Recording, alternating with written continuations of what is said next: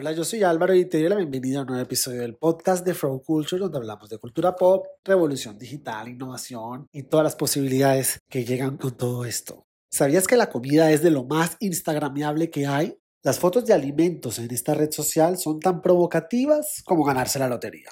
Lo más interesante es que detrás de esas fotos que vemos tan suculentas, tan bien cuidadas para que te despierten el antojo, hay una visión más allá de la lente. Hay alguien que te quiere mostrar lo delicioso que puede ser algo. En este caso, comida. Si bien la revolución digital y la innovación nos ha traído inventos y nuevas experiencias, también ha traído nuevas profesiones, como es el caso de los influencers de comida en Instagram. Personas que se divierten con su paladar y con la estética y las posibilidades de las redes sociales para conectar con su comunidad a través de contenido. ¿Y qué contenido? Contenido delicioso. Hoy en Flow Culture tenemos a Natalia Vidales la mente maestra detrás de la cuenta de Instagram, Chewing is my cardio. Su estilo es tan sabroso y suculento como la comida de la que habla. Tiene más de 50 mil seguidores y su engagement es tan poderoso como el temple de esta cartagenera que afirma que la era digital no es para flojos y que las cosas se hacen con un propósito. Y así le damos la bienvenida a Flow Culture a Natalia Vidales, creadora de Chewing is my cardio. Hola. Hola Natalia, ¿cómo vas? Bien, ¿y tú? Bueno, te doy oficialmente la bienvenida a Flow Culture, donde intentamos y buscamos acercar a nuestra comunidad a las tendencias de la revolución digital que estamos viviendo y dentro de las tendencias y la revolución pues, es inevitable pensar y hablar de, de personas como tú que en medio de la vida que vivimos tienen trabajos tan extraordinarios como el tuyo que en tus palabras, ¿cómo lo describirías? Porque no sé si de pronto cuando dice que ella es food blogger se puede quedar corto o, cuando dicen influenciadora, pues de pronto no es la palabra. ¿Cómo se escribiría el trabajo que tú haces con Chewing is my cardio? Es una excelente pregunta porque de hecho el término influenciador no me gusta mucho porque pienso que que, es la palabra? Lo han perrateado mucho. Em, sí, quizás. Como que ya, ya, tiene, ya tiene una connotación negativa esa palabra por toda la mala fama que, y el mal uso que le han dado, pero finalmente sí termina siendo, sí termino siendo una influenciadora gastronómica, porque, pues bueno, al fin y al cabo sí, sí influyó a personas en, en la toma de decisiones que tengan, en especial sobre la comida. Claro. No me encanta el término, pero, pero eso es lo que es. Yo te hago una pregunta que, que, siempre me ha rondado con las personas que se dedican un poco a lo que tú haces, que me parece una profesión muy demandante. Si a uno le dicen que uno tiene que comer cinco veces al día para que el organismo le marche, ¿cuántas veces al día come una influenciadora, una food blogger como tú? Yo pienso que uno debe comer las veces que tu cuerpo te pida comer. A mí. toca hacer cinco comidas al día para que se te, se te acelere el metabolismo. Eso es paja, eso es mentira. Tú puedes comer una vez al día y no te pasa nada, mientras tú eh, al final del día estés consumiendo las calorías y los nutrientes que tu cuerpo necesita. Natalia, ¿cómo es un día tuyo en esta profesión? Un día mío. Eh, normalmente, bueno, yo hasta hace poco decidí que solamente voy a grabar recetas una vez a la semana. Eh, los miércoles, por ejemplo, solamente me dedico a grabar ese día.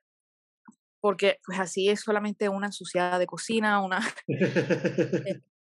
Porque antes estaba grabando todos los días en la mañana y eso pues pienso que me atrasa mucho y no, no me rinde mucho el tiempo. Entonces, pues lo que hago normalmente, eh, yo me despierto tipo cinco y media, seis. Em, intento no revisar el celular a esa hora porque uno revisa el celular y se te va ahí todo el tiempo.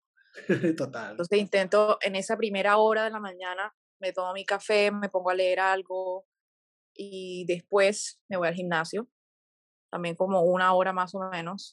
Eh, la verdad es que antes de pandemia estaba mucho más juiciosa con ese tema, pero pero bueno, se hace lo que se puede.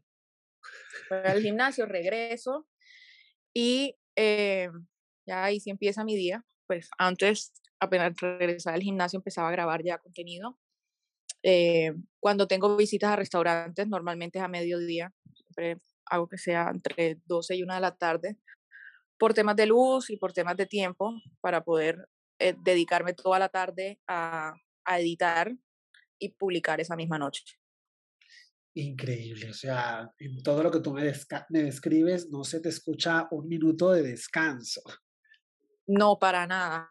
Yo, y de lunes a sábado es así, y creo que lo malo de no tener horario, o sea, es bueno no tener horario, pero también es malo no tener horario, porque yo toda una vez a las 11 de la noche y no he terminado y sigo con el celular eh, respondiendo mensajes o editando o, o, investigando recetas o viendo qué es lo que voy a hacer después.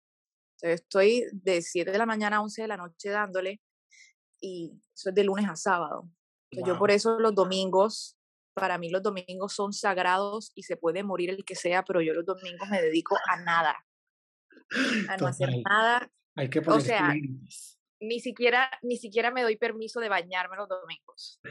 Amén. Ya suficiente carne, masticar, como no, parar, pararse 15 minutos debajo de la regadera.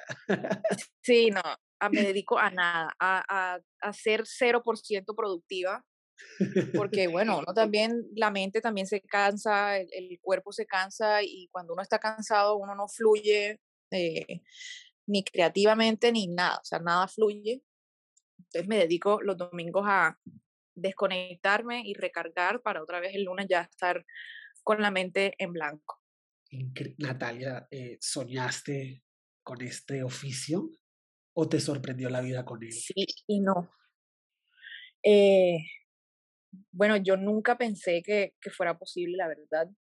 Yo esto lo estoy haciendo hace más o menos 10 años eh, de hobby. O sea, simplemente lo hacía porque me gustaba y más nada. Eh, y cuando yo me gradué de la universidad, empecé a buscar trabajo y duré dos años, dos años, tú sabes lo que es dos años buscando trabajo, haciendo nada, desesperada. Y llegó un punto en que dejé de buscar y dije, bueno, si, si yo sigo haciendo esto de tomarle fotos a la comida porque me gusta, ¿por qué no dedicarme a esto 100%? Claro. Entonces ahí fue cuando ya empecé, gracias a Dios tuve la ventaja de que vivía con mis papás y ellos me estaban manteniendo. Entonces no era como que, ay, necesito trabajo, si no voy a morir de hambre. Gracias a Dios no. Entonces ellos obviamente me apoyaron, ellos siempre me han apoyado en todo lo que yo quiera hacer y ser. Entonces dije, bueno, no se me está dando lo de la psicología. Llevo dos años buscando trabajo. Ya estoy haciendo esto de la, de la fotografía de alimentos porque me gusta voy a hacerlo ya de una manera formal y dedicarme a esto. ¿Qué carajo? Vamos para adelante. Obviamente al principio, eh, esto es un proceso bien largo, sobre todo en, las redes sociales, un proceso lento, largo, eh, desagradecido, pero, pero bueno, yo siempre tuve claro que uno al principio, en lo que sea que uno haga, al principio va a ser duro siempre. Entonces, bueno, empecé a hacerlo, y empecé a estudiar y empecé a formarme y empecé a aprender y todo, y las cosas se fueron dando, eso fue tomando forma solito. En esos 10 años que, que, tomó forma eh, el proyecto y, y, y, tú te metiste en el modo de manejarlo, porque uno a veces no sabe cómo se manejan las cosas. ¿Cuáles son esos conocimientos o esas tecnologías que a ti más te han enseñado para mover tu negocio digitalmente? Bueno, eso fue bien difícil al principio porque es, es algo muy nuevo en el mundo, pero yo pienso que uno, uno aprende es haciendo y embarrándola y metiéndose de cabeza. Esa es la mejor forma de aprender. Entonces yo ahí fui viendo cómo funcionaba la cosa, obviamente internet, eh, pues internet gratis y uno ahí puede meterse en Google y averiguar literalmente lo que sea. Empecé, ¿no? Que redes sociales, que cómo crecer. Eh, empecé a hacer cursos de fotografía de alimentos. Vi muchísimos videos de YouTube también de, de este tema, de cómo, cómo estilizar la, la comida, cómo tomar fotos, cómo, cómo esto, cómo lo otro, y así, ¿no? Y uno poco a poco va aprendiendo con la práctica y uno va viendo qué funciona y qué no funciona. También yo cada vez que veo talleres por ahí, los hago porque uno nunca deja de aprender.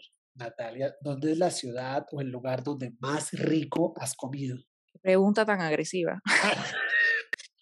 No sabría decirte porque pues cada ciudad tiene su, su propia cultura y su propio sabor. No, no sabría decirte. ¿Qué es algo que nunca falta en tu nevera? En mi nevera. Eh, huevos y picante. Ay, qué fantasía. ¿Y cuál es el antojito que más comúnmente te llega? Sushi. Yo siempre tengo antojo de sushi. A mí no me pueden preguntar qué quieres comer porque siempre voy a decir sushi.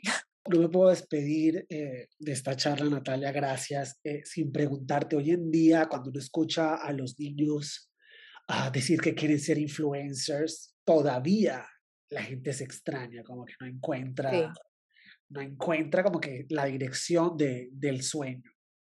Tú que lo eres y que es una mezcla de, de, un sueño y el proceso de descubrir que lo eras y tus padres te apoyaron, ¿cuál es la mejor manera de explicar el querer ser un influencer desde tu background de psicología y tu experiencia en is My Cardio? Bueno, eso yo creo que por muchos años va a seguir siendo no tabú, pero, pero de pronto como no la, la carrera ideal y deseada que ven las generaciones más antiguas. Yo creo que mis abuelos todavía no entienden qué es lo que hago yo. Pero bueno, eso toca, toca como, eso poco a poco irán aprendiendo, irán entendiendo que, que la era digital es la vuelta ahora mismo y que todo se va a mover por redes. Todo va a ser virtual, todo es por redes. Eh, ya los periódicos y, y, las cosas físicas no tienen tanto alcance como, como Instagram o Facebook o YouTube. Y bueno, les, va, les va a costar trabajo, pero yo creo que van a entender que el mundo ya es digital, el mundo es virtual. Y, bueno, y también depende de, cuáles sean las razones por las que lo quieren hacer, porque también hay mucha gente que dice, ah, yo quiero ser influencer para que me regalen ropa, o quiero ser influencer para comer gratis. Y pues eso no es así y se van a llevar una estrellada cuando sepan que son muchos años de, de esfuerzo para que eso pase y pues ojalá lo hagan con un buen fin y una buena razón social y no solo como por obtener cosas gratis o por fama ni nada de eso, porque no, no lo van a disfrutar como se debe. Y esto necesita, requiere mucha paciencia y hacer las cosas con mucho amor y mucha disciplina para que, para que dé frutos. Natalia, ¿qué es lo que más te ha sorprendido del proyecto Sugar is My Cardio en estos 10 años y lo que tú hablabas de esos propósitos y de meterle intención a las cosas. ¿Qué te ha sorprendido en este trayecto? Sorprendido, sorprendido de pronto el impacto que puedo llegar a tener en la gente, que todavía no, no lo asimilo bien. Qué interesante. Fíjate que hay un dicho que dice que para llegar al corazón hay que hacer una parada estratégica en la barriga. Y si tú influyes ah, en esa parada estratégica, sea, estamos hablando que tú puedes ser entre doctora corazón y, la, la receta de amor. Me encanta eso. ¿Te imaginas? Natalia, y por último, hablabas que el futuro va a ser todo digital. ¿Qué es lo que más te emociona de ese futuro que está construyéndose todos los días digital? No, no es que me emocione como tal, porque es un mundo bastante difícil, eh, es un mundo que cada vez más va a tener eh, más competencias y más retos y más cambios. El algoritmo, el famoso algoritmo todos los días está cambiando, pero eso al mismo tiempo lo reta a uno a seguir adaptándose, a seguir aprendiendo, a seguir estudiando, a salir de la zona de confort porque si tú te quedas donde te quedaste, te estancaste y te olvidaron y punto. Pienso que eso, eso es chévere, que, que lo obliga a uno a seguir adelante y a no conformarse con nada, sino seguir, seguir siendo, seguir haciendo, seguir estando en movimiento para, para poder llegar a hacer algo. O sea, esto no es para flojos ni por ahí. Total. Me parece, me parece chévere eso. Natalia, despídete de, de, nuestra comunidad dándonos esos must desde Chubun is my cardio, las comidas que, pucha, tenemos que probar sí o sí. Yo personalmente soy fan de tus recomendaciones de chicharrones, por ejemplo. Gracias. Los fritos están ricos. Total, hasta la gente frita. Huepa. eh, Bueno, Álvaro, muchísimas gracias por esta invitación. Gracias, Natalia. no, cualquier, yo no puedo darte ninguna recomendación así porque siento que cada recomendación es personalizada y depende de, de, la persona, de qué quiera, qué no quiera. Entonces, si quieren alguna recomendación personalizada, escríbanme que yo respondo con confianza, que ahí todos somos amigos y todos somos una comunidad bacanísima fabuloso. Gracias, Natalia, por atenderla. Muchas gracias a ti.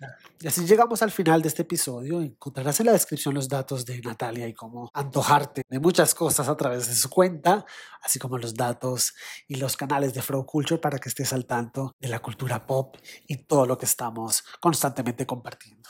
Ciao.